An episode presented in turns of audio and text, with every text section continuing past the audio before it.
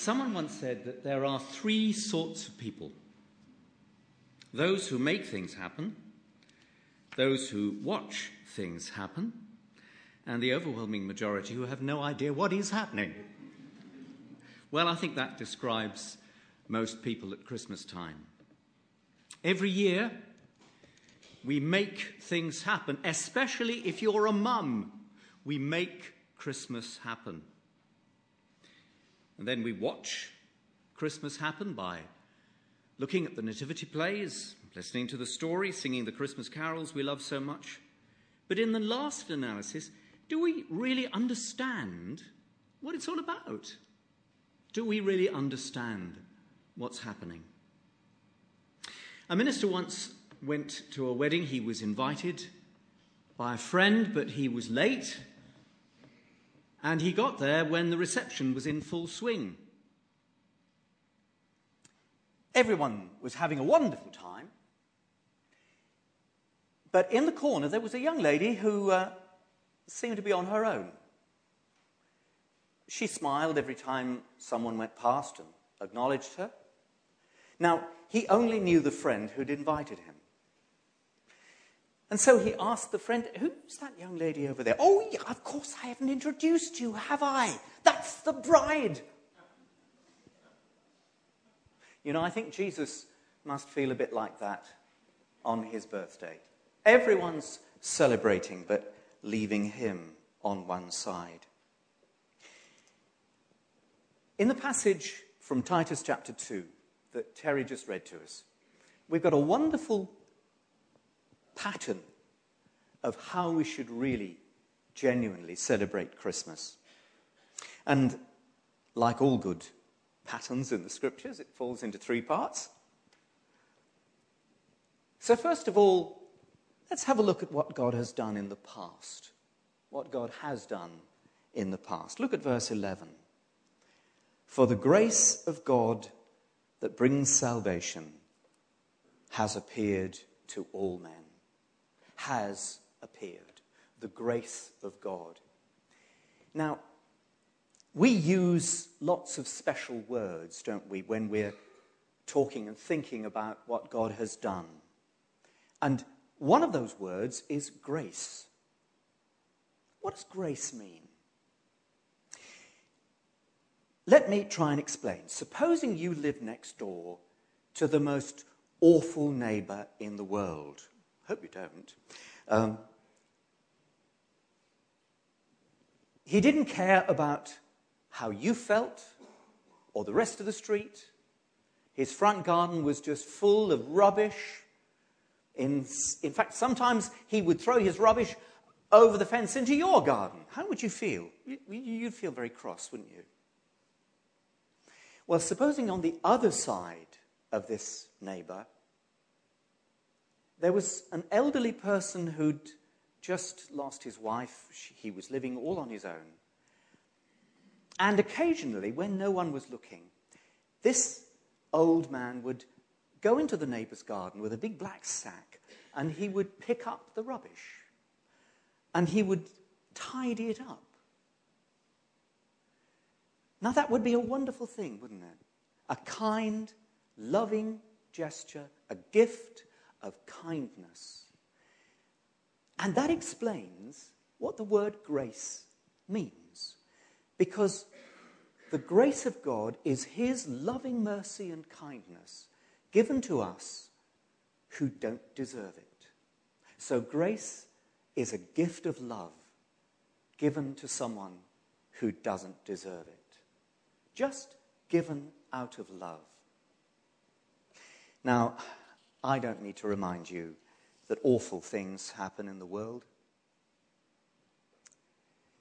No doubt you've been listening to the radio and watching the television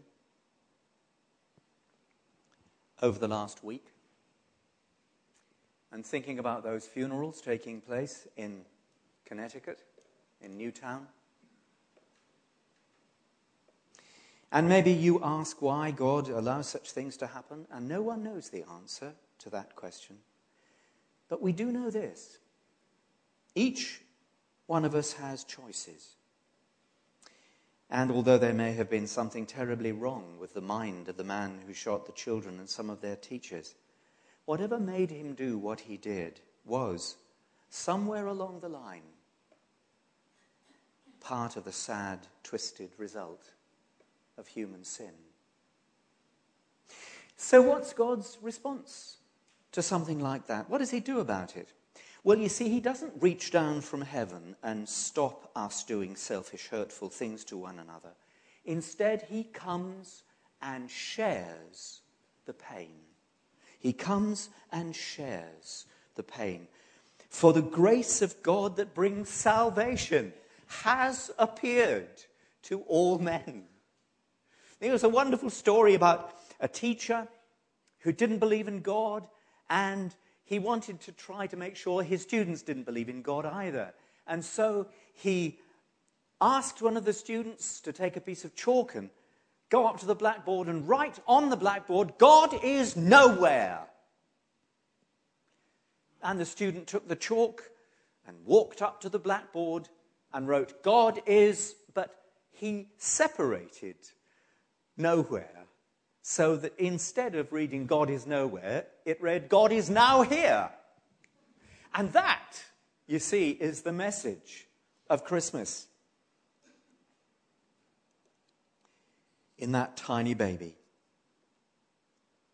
God's grace burst upon our sin darkened world and his rescue plan to redeem and restore humankind was given form in the flesh of a baby. Okay, that's what God has done in the past. What's he doing now?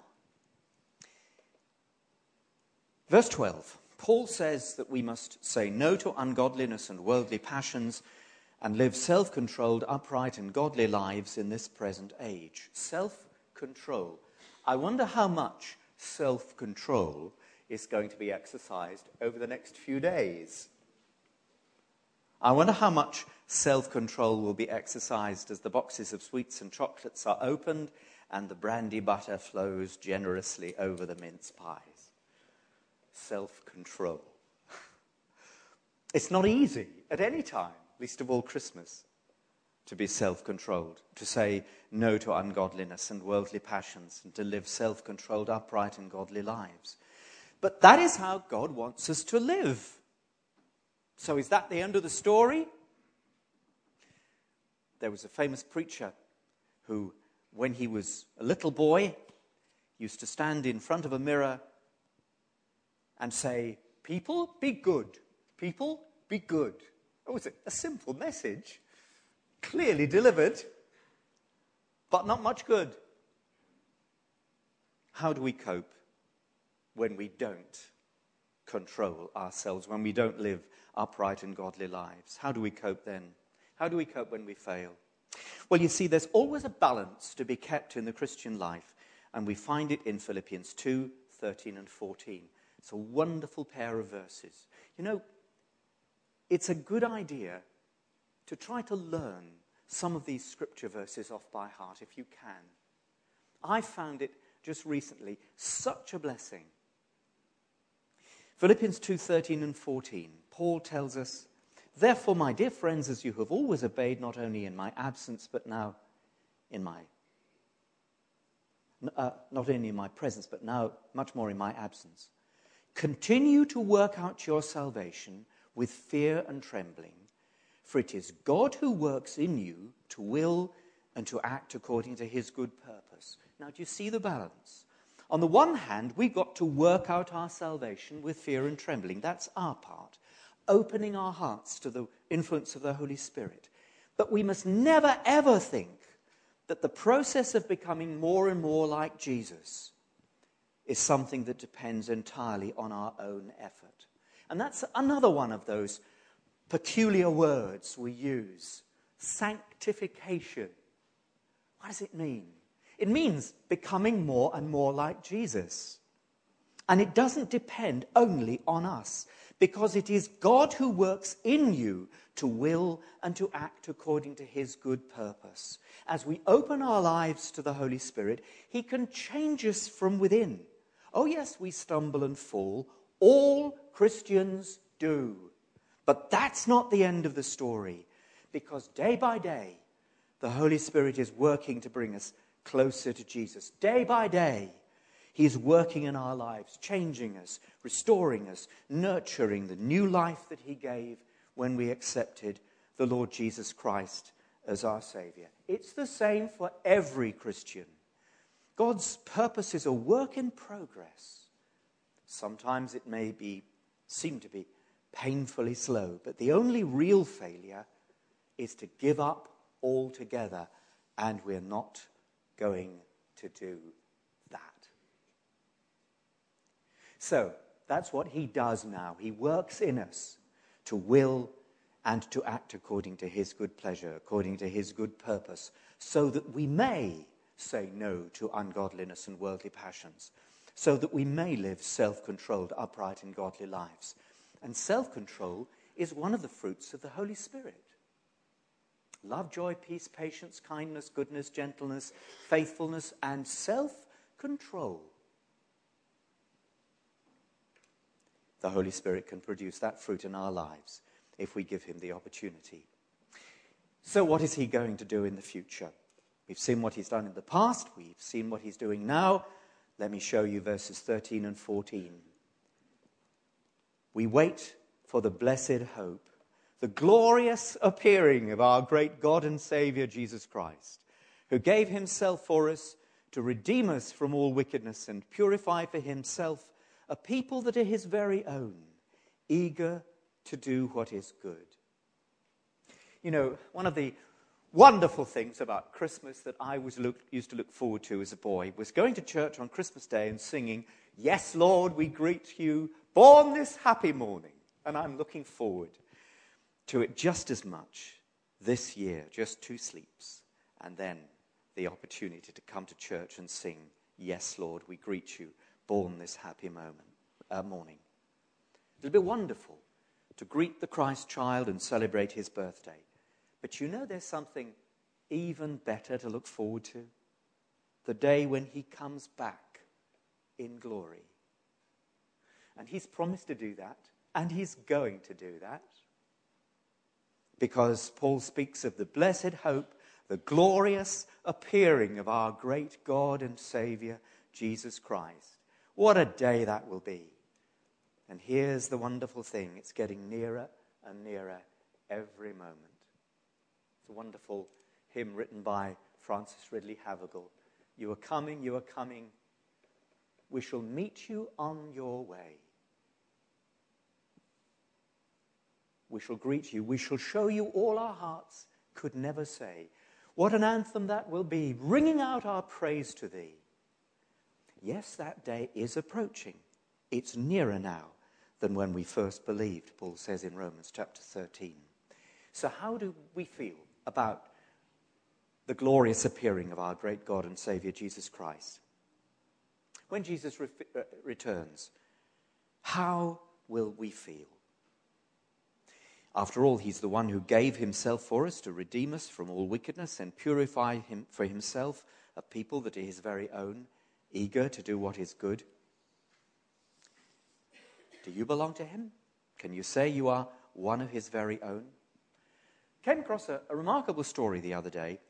Roland Laval was an American chaplain to the YMCA in Paris following the First World War. And he heard that on a given day, King George V of Great Britain would visit Paris. He was going to drive down the Champs Elysees in state. Now, Roland had grown up in the deep south of the United States, and the very thought of seeing a real king made him tremendously excited. And so early in the morning of the appointed day, he made sure of a good place in the crowd on the Champs Elysees. After hours seemingly endlessly waiting, he heard somebody shout, The king is coming! And excitement was at fever pitch as the procession passed by but as soon as it had gone, he felt completely flat. All the thrill of the moment had left him. And he wondered why. Afterwards, he wrote this The reason I felt nothing was because he wasn't my king. He didn't even know my name. So is Jesus your king? Oh, he wants to be. He knows your name. It's been in his heart since before the creation of the universe. You know, I think these are some of the most thrilling words in the whole Bible. While we wait for the blessed hope, the glorious appearing of our great God and Savior, Jesus Christ, who gave himself for us to redeem us from all wickedness and to purify for himself a people that are his very own, eager to do what is good. Those words are more exciting than all the decorations, the crackers, the presents, the Christmas trees, the turkey, and the Christmas pud. More exciting than anything the world could ever provide. But to know that they include you, Jesus, must be your king. So today you have a choice. One day, dear friends, you won't have a choice. Because the Bible speaks of a day when every knee shall bow and every tongue confess that Jesus Christ is Lord to the glory of God the Father. I have a reputation for quoting old hymns. I'm going to quote a new hymn. My word. What an effect you have had upon me. One day every tongue shall confess you are God. One day every knee shall bow Still, the greatest blessings belong to those who freely choose you now. Have you made your choice? Be very sure that you don't leave it too late. Amen.